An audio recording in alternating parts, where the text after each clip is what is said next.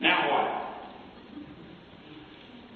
We continue our series today in our three part, which was going to be one part, but now three part series on depression and anxiety.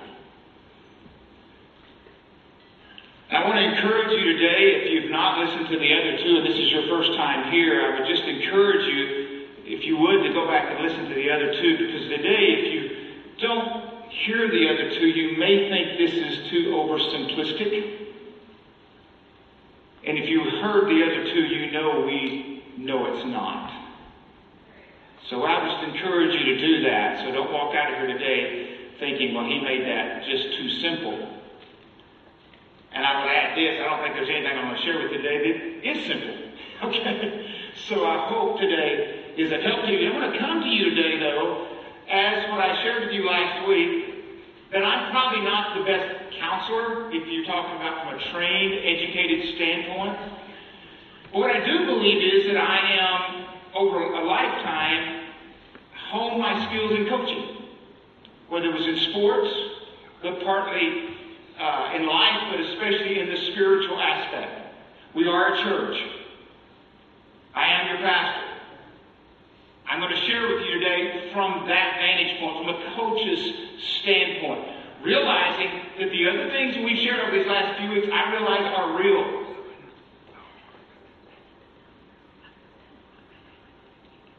But I love what Tom Landry says in his statement about being a coach. We got that? No. That's exactly. Now what? I should have had that in my notes, shouldn't I? Because I was going to go off the slide. My bad. We got it. How do you know Tom Landry? It was worth waiting for, right? A coach is someone who tells you what you don't want to hear, who has you see what you don't want to see.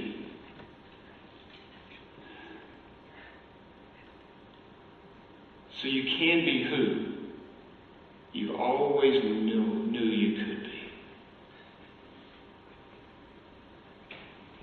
That's my role today, is to help you. to give you some handles today. Many years ago, I was sitting at a traffic light at Elliott and Alma School in Chandler, Arizona, and the Lord gave me these three things. And you could say, well, how do you know the Lord gave them to you? Uh, you do with, your, with what you wish, but I think they're very applicable to what we've been doing over these last few weeks. And one of them is this. When we're dealing with strongholds specifically, I asked the Lord, well, what, what about when there's a stronghold in our life? What are, how do we move forward? And he gave me these three things. He said, one, there's divine capability. Take captive every thought to the obedience of Christ. The power to demolish strongholds, the word says. Secondly, is accountability. Am I getting the right help?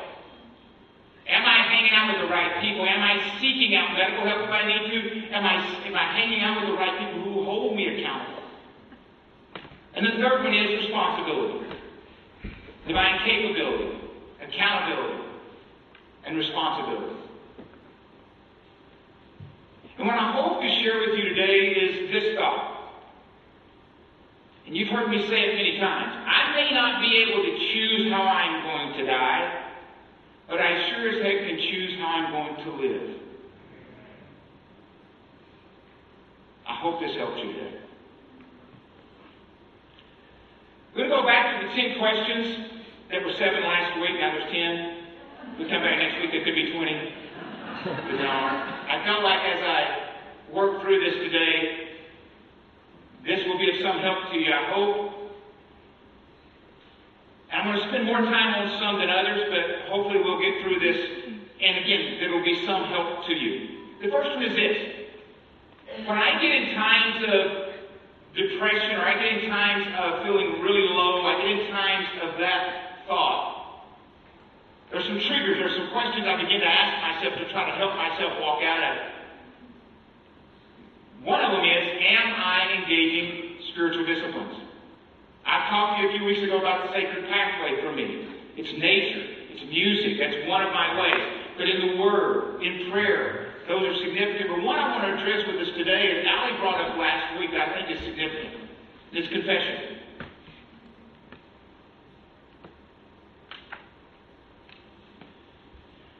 I know there's folks that go from church to church.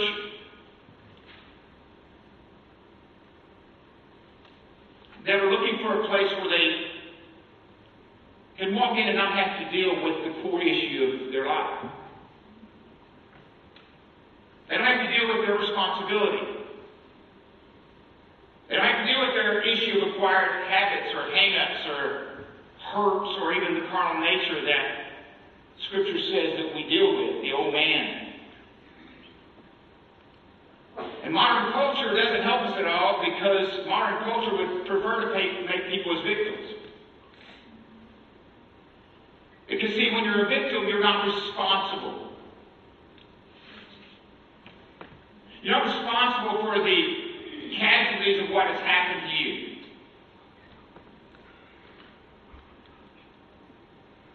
We all realize there are victims.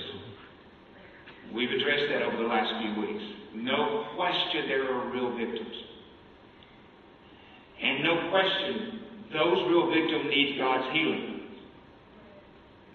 But unfortunately, victimization gained so much influence in our culture that it's driven out some of the practical things that we used to talk about in church, talk about in Scripture.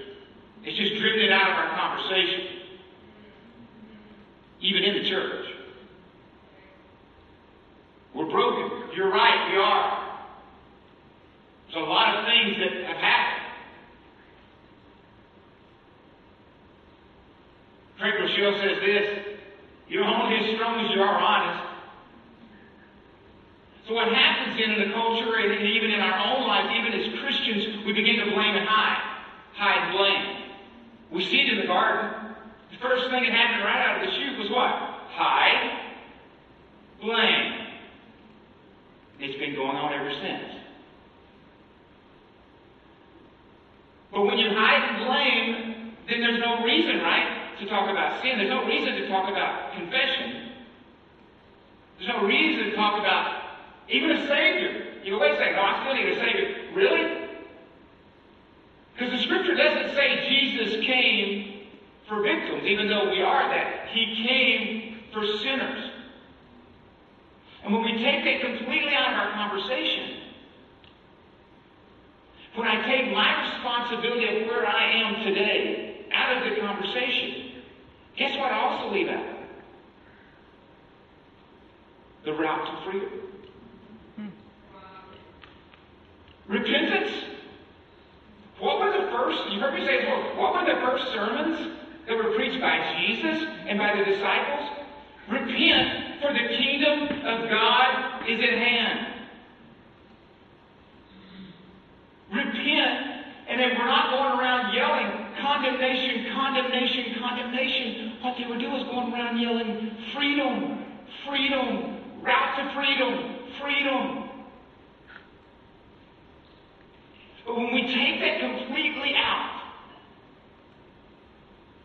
we've removed the answer for so many of us in this room and so many of the people you know.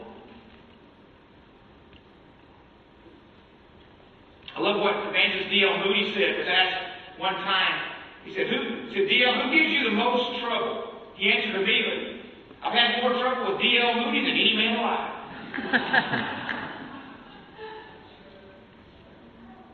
you know one of the hardest things to come to realization is this. It's the hardest thing, been the hardest thing for me to swallow. I mean, I've, I've been married almost 34 years next Saturday. Yeah, there you go. 27 years of ministry, a father of four, and deep, close relationships. And the hardest thing for me to ever swallow was to come to the conclusion, and the real conclusion, that the biggest issues in all my close relationships was me. It wasn't anybody else. It was me. Are you currently blaming and hiding, hiding and blaming. Yes, we know there's real victims. I know you were not born into the best situation. I get it. But there's not victory there. We recognize people have been victims. But God comes to raise you up as victorious. And it's through His power that that happens. Couple others quickly that I shared with you last week. I want to address them again just to make sure that you hear it in case you were not here last week. Uh, when some of these times I'm going through this, and it can even be on a daily basis, I ask myself, am I well hydrated? Especially living in Arizona. Am I well hydrated? You say, that's too simplistic.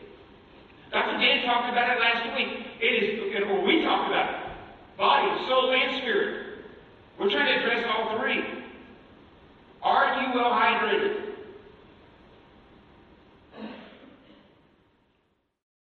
Three. What and when am I eating? What and when am I eating? I've told you before that that bowl of Butterfinger Dreyer's uh, ice cream at 9:30 at night. No much, no matter how much I deserve it, and I do, because I've been out saving the world all day, right? Yeah, okay, been out there, man. Been fighting hard. But that does not suspend insulin spike or the metabolism that I've got to try to work through. My body now has to try to process that at night when I'm asleep when it shouldn't have to. What am I eating? When am I eating it? You say, well, this is too simplistic. Okay.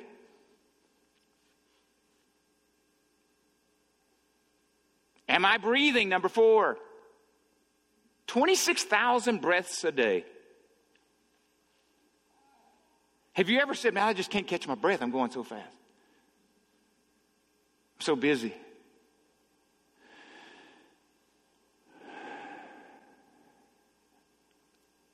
You know, prayer is a great way to breathe. Shared with you last week. I think prayer slows us down. You don't do it just for the body part of it, but it's part of it.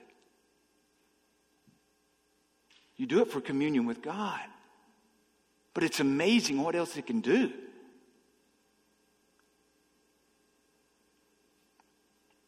How much sun am I getting?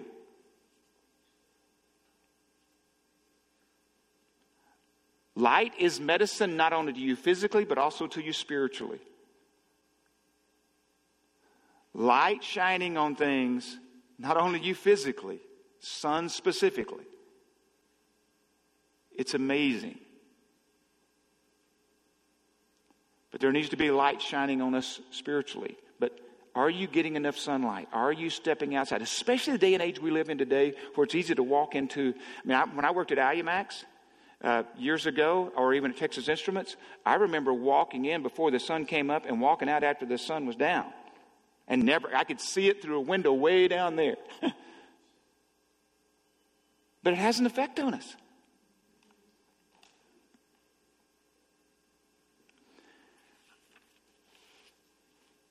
How am I sleeping? Again, I heard a doctor the other day say that 75% of the reason people don't fall asleep or stay asleep is either anxiety or depression. 75% of the reason. I don't know that for sure. Uh, this is a statistic, and I could throw statistics at you all day long, but, but it's anxiety and depression.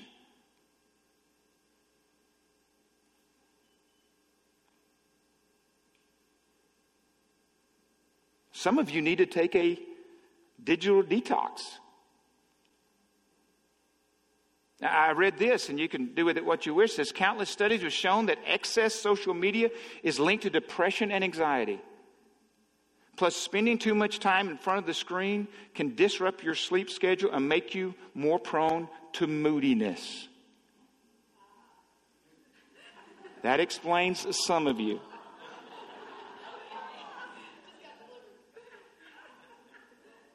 it leads to exhaustion. Those who have ever dealt with anxiety and depression, it's kind of funny, isn't it? You would think you try to, if you've got depression, especially, at least I'm just talking from personal experience, I tried to sleep more.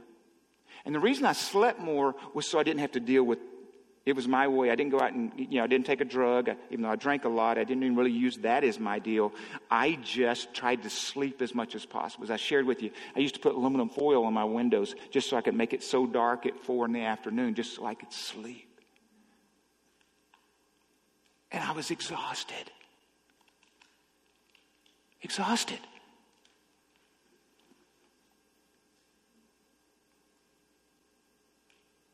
I believe exhaustion in the world we live in today, especially, is one of the biggest challenges to transformation. It's one of the biggest challenges. You know, we were designed with Shabbat. Shabbat on the seventh day, Shabbat. On the seventh day, it means to cease. It means to step away. And what's interesting about that is that somehow or another we in the world, especially boomers, and don't, don't we look at don't we boomers look at millennials and go, man, you don't have the right work ethic. And they look at us and go, we see what it's done to you. We don't want any part of that.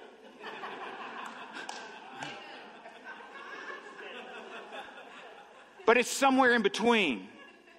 It's somewhere in between.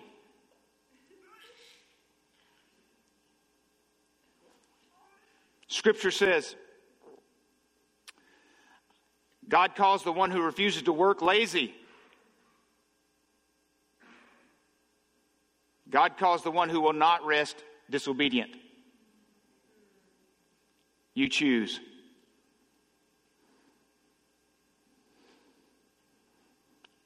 Dr. Dan talked about it last week, talking about the adrenaline with the rattlesnake between your legs that you could dunk a basketball if you found that's how that adrenaline rush it flies up, causes you to, as he said, lifting a Volkswagen off a child kind of feel to it.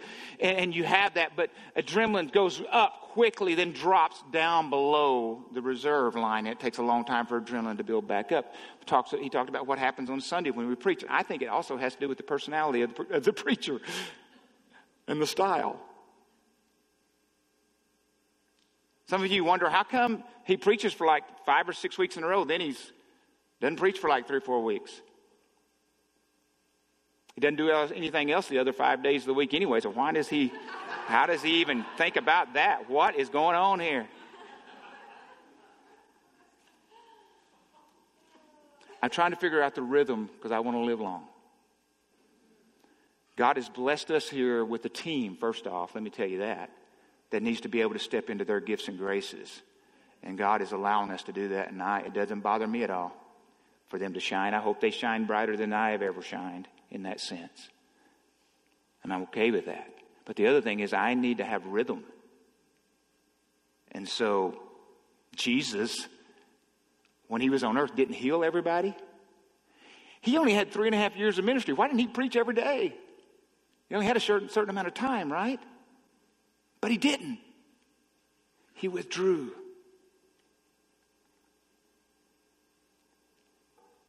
And he didn't even have a cell phone.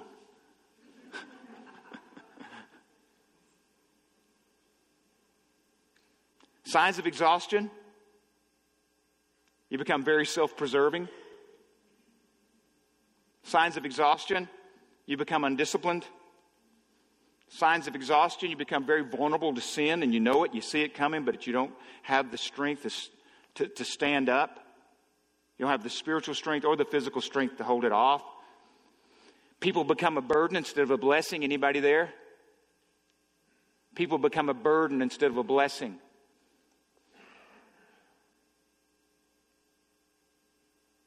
And this is one of my favorites. You lose grit. You know, perseverance is a trait of the Spirit, but you quit. You quit easy. How many things have you started that you know if I just stay with this six months from now, I'll be different? But you don't. And so I, you look around and go, well, they have, you know, they have it made. I don't know, you know, that, that's the reason why they don't quit. Everybody, I'm going to stand up for this. Everybody has a reason to quit. You don't know what I deal with. I don't know what you deal with. Everybody has a reason to quit. Everybody can find enough excuses. Everybody has a reason to quit.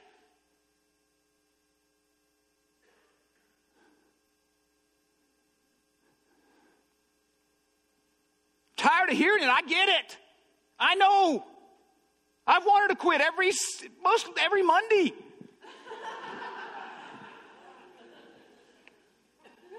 I'm not laughing. Neither's Jan. She has to listen to it. One of the traits of great influencers, I believe, and you know it if you take uncommon, is they finish well. They don't keep starting stuff and stopping. Everybody has an excuse. What's most important to you? What's most valuable to you?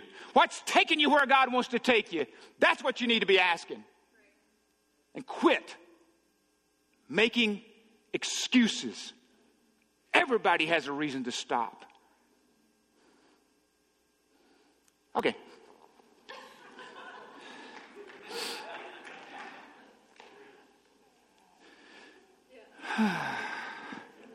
there you go. Thank you. I like that accountability.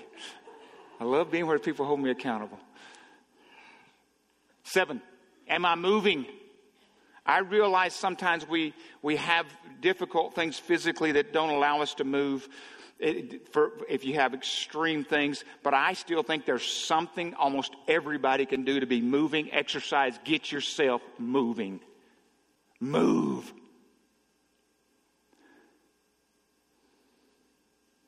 Movement is medicine. The enemy will convince you, well, you did that yesterday and you don't look any different. it's cumulative. You need to move.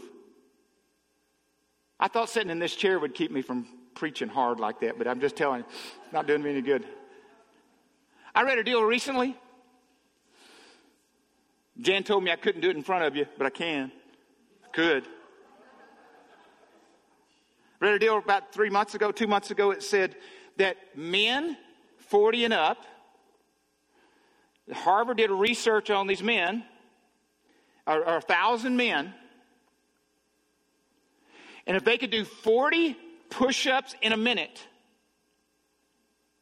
they would decrease their cardiovascular disease uh, uh, potential by 96%. You hear me? Let me say it again. It's in JAMA or the Journal of American Medicine Association, whatever that is. But Harvard now research if you can do 40 push ups in a minute, you will decrease your cardiovascular risk by up to 96%. A minute, not 30 minutes, not one day, So I can now. Jan said, Don't do it. So I'm not. But I can. I already have today. Here's my point it's not because I want you to look and say, Oh man, he can. No. I got the information. It seems like it's good information, and I can do something about it. I may not be able to choose how I'm going to die, but I sure can choose how I'm going to live.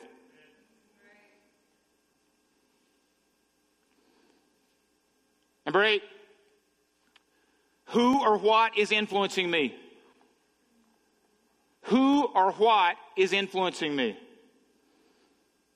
Do they control my life?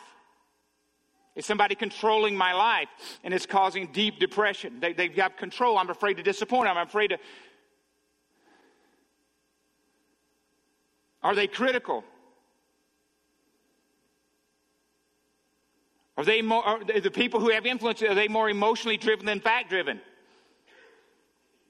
They like to blow things out of proportion just to keep you where you need to be. But let's go down this road. Are you hanging out with people who are depressed most of the time? Have their own issues in that. And again, we think there are, people should get help. But they can take you with them. It can influence a whole home. And if you're dealing with that, friend, let me tell you, get help because everybody in your home needs you to get help.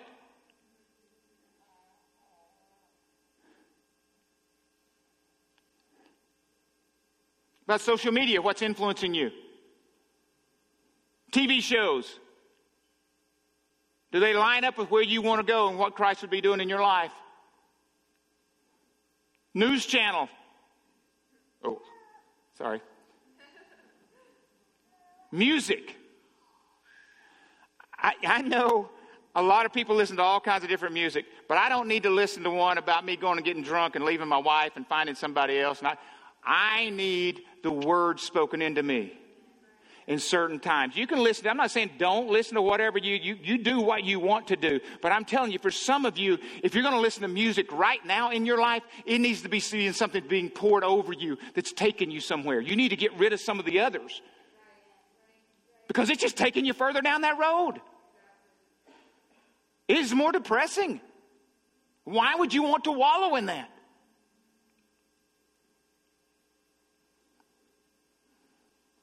As they used to say, now, Kurt, you've gone to meddling now. you went from preaching to meddling. I'm just saying, friend, what's influencing you?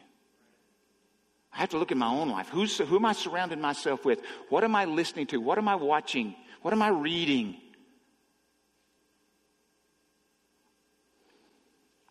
Number nine, am I recycling?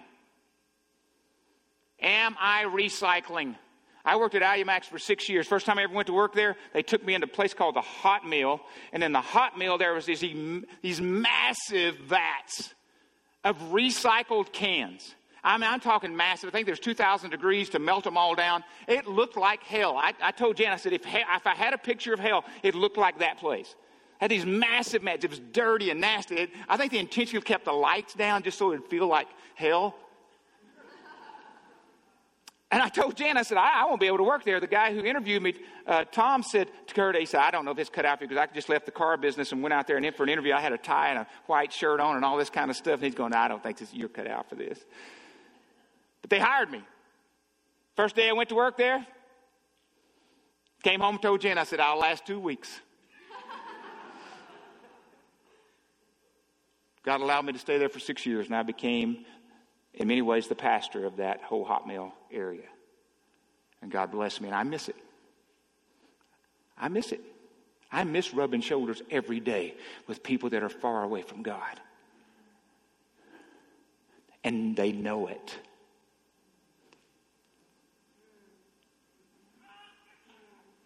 But one of the things I realized about recycling, it doesn't take long to recycle those things and they come back like new again. Some of you are recycling your past. It's become the narrative, it's become the story of your life, and you replay it over and over. And you kind of crush it down and you make it something, then you recycle it again. And you bring it back up as something else. And you recycle it in your relationships. You recycle it, you recycle it, you recycle it, and you recycle it. It's become like you, it's your identity. It goes back to our first one about victims. It, it, it, it feels safer there. I've told you this before. When I came to know Christ, one of my biggest fears was I didn't know who Christ was going to make me into because that was the only Kurt Gentry I knew up to that point.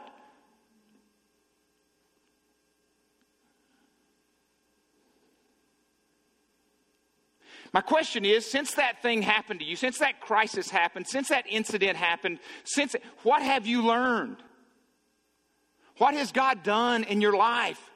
How you're allowing it to begin to write your story. What I love is this saying you've heard me say over and over one of, out of our greatest wound and trial can come our greatest genius. out of the worst thing that's ever happened to do to us can be the very thing that God is going to use in our lives. Some of you have been asked looking for a purpose in your life, and my my goodness, God's going to use the most ugly thing that ever happened to you or you did to use that as your mission. And you've been running from it. But you need to filter it. Like my past, that 10 years I call the lost decade from 16 to 26. When I filter it through the Holy Spirit, it has power. When I allow it to come around the Holy Spirit and not connect to the purpose God has for me, it can be dark. And it can be devastating. Some of you are stuck. You're just stuck in recycling. It's almost if it's happened again.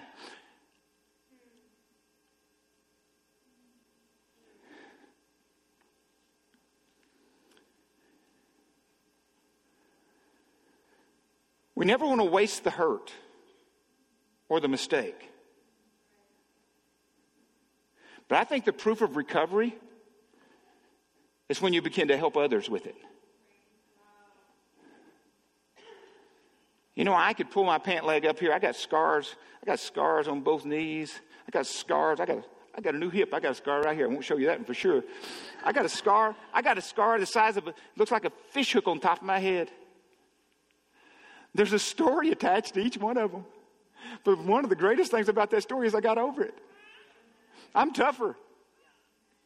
One of the things I talk about over and over, and Allie, uh, she said she was going to get get a tattoo one time. And I said, if you're going to get it, I think that probably the one. But it's talking about that I went through something in 2000 that God brought me through. And one of the, and it was, and it was an attack on me and my family and on our church and everything. And, and I knew, I asked God to show me. And, and, and we, I knew I was, my mind, my conscience was clear. But here's the deal. My prayer was, God, as you toughen my skin, soften my heart. Make me as tough as you need me. Wherever you're taking me, God, I want to go there. Make me tough, but do not let my heart get hard. Make me softer, matter of fact. You know, when you think about that, that's the reason why when you see people day in, day out, when you understand it that way, you have a different compassion for them because they are going through battles too, friend. That you know nothing about, but you've stood in judgment of them. You know nothing how they got there for many of them.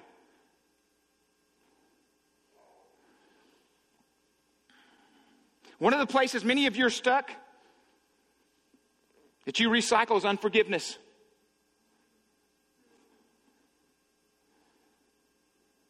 I read this once and it really stuck with me. I don't know who said it. Where you land on forgiveness is actually the best barometer of your walk with Christ. Who are you holding hostage because you think because of unforgiveness you're causing them penalty or pain or payment? It's kind of like having a huge credit card bill, making the minimum payment each month, and you'll never pay it off.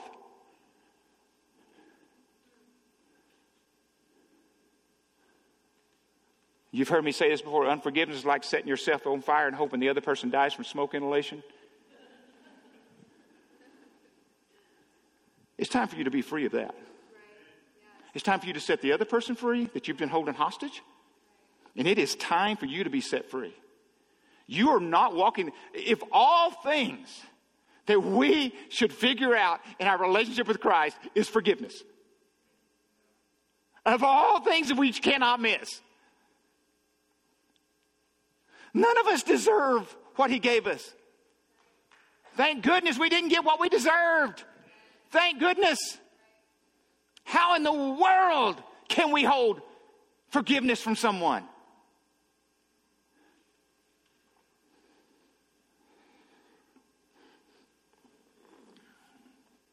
I think if you could see from Christ's perspective how much damage your unforgiveness is doing, you would make a change just like that.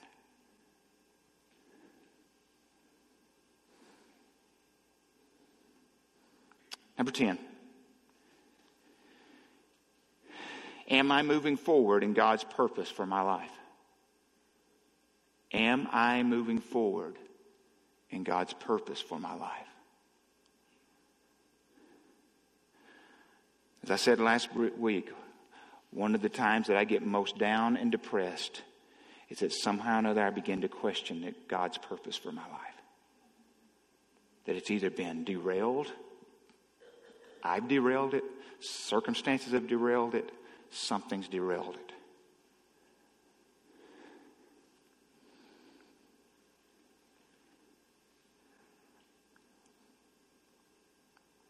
But I believe this it's many times that you've begun to realize you have a God given purpose and you're a part of this divine drama, divine story that's going on, and we need you in it. That you begin to make changes. You begin to respond differently. You begin to step into things you would have never stepped into before. You quit making excuses. Because when you understand God's got a purpose for you, it all, should alter everything.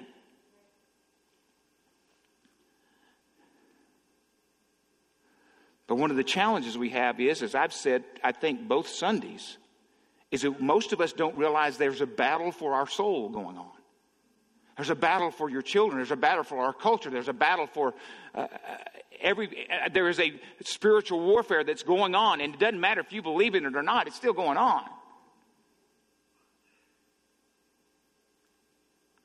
And for some of you, you think, well, okay, God gave me a destiny. It should be easy just to get to. No, here's the deal. I think the enemy knows your destiny. He knows it better than you, and he's going to do everything he can to keep you from living into it. You don't, when you begin to step into God's destiny and God's purpose for your life, the battle will rage. You can't just ignore it. The question is are you getting up every day, daily, preparing for battle? Stepping in. I love what McManus says. There is, for some of you, and especially younger people, there is a point that you got to pick up your sword, you got to pick up your shield and leave the village and step out into the war zone. That, that village has been protecting you. It is time for you to step in. It's time.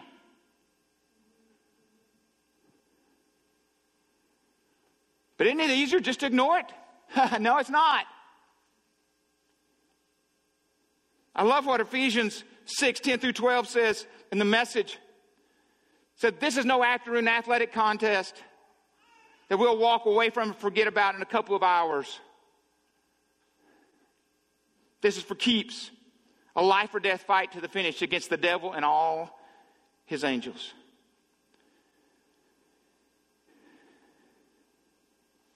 Here's the good news about winning battles, as McManus would say. The reward for winning a great battle is a greater battle. Because you no longer fear that anymore. Some of you need to get in the fight for the destiny God has for you. There are people waiting on you to live into the purpose God has called you into.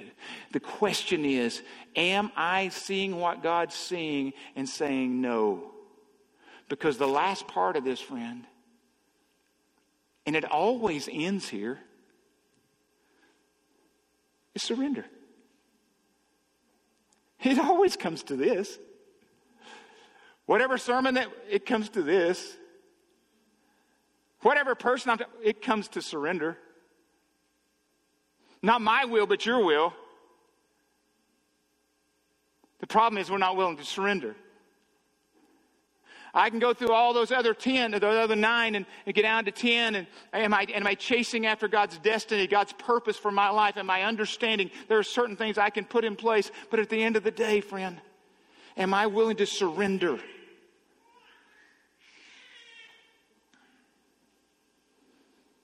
Ask Josiah and them to come on down as we close this morning. As they do, I'm going to ask you a question.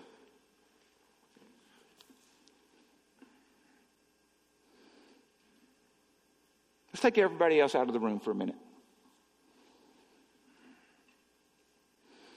And there'll be time, as I've already mentioned, to do forgiveness and put your list together in a, in a plan to go do the things we've talked about today, maybe for some of you. But I just want to ask you for a minute to think about what this between you and God. Because what God wants to do in your life really has nothing to do with anybody else in this moment. I shared with somebody a few weeks ago. Nobody else can take me off the path of what God wants for me. Even they could curse me and slander me, and a lot of different things happen along the way. I respond because of what God's done in my life and who He is in me, not because of what other people do. And there is power in decisiveness. When you decide, I am going to go all in in this, when you decide, I am going to follow Christ, when you decide, you begin to get rid of the excuses. You begin to surround yourself with people who won't allow you to make excuses.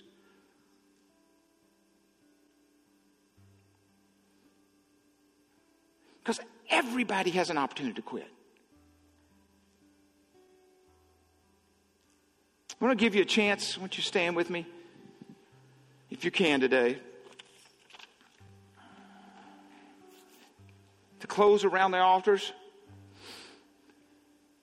And again, I want to encourage you if this seems too oversimplistic today, please go listen to the other two messages because we are sure not taking it that way. But as your pastor and as your coach, there's a part we play in this. You know, David in Psalm 51, when he had, it was broken before God, he said, God, create in me a new heart, a pure heart. And what he's asking there is, is I don't just need forgiveness, I need a new heart. I need to surrender. Because he knew just forgiveness alone was a slippery slope. Unless God did a work in his life. That's what we're asking here to come, surrender. And God, whatever your will is, as Jesus said, it be done. I don't surrender my responsibilities but I surrender the outcome to you. Lord, help us now to lean into the understanding that only you have the answer to all this, Lord. First to you, then to those you may have put in place in our lives to help us overcome and then, Lord, please don't let us miss our responsibility in this. We have a choice. Let us choose your way. If you feel led this morning, if you would come, as Josiah us.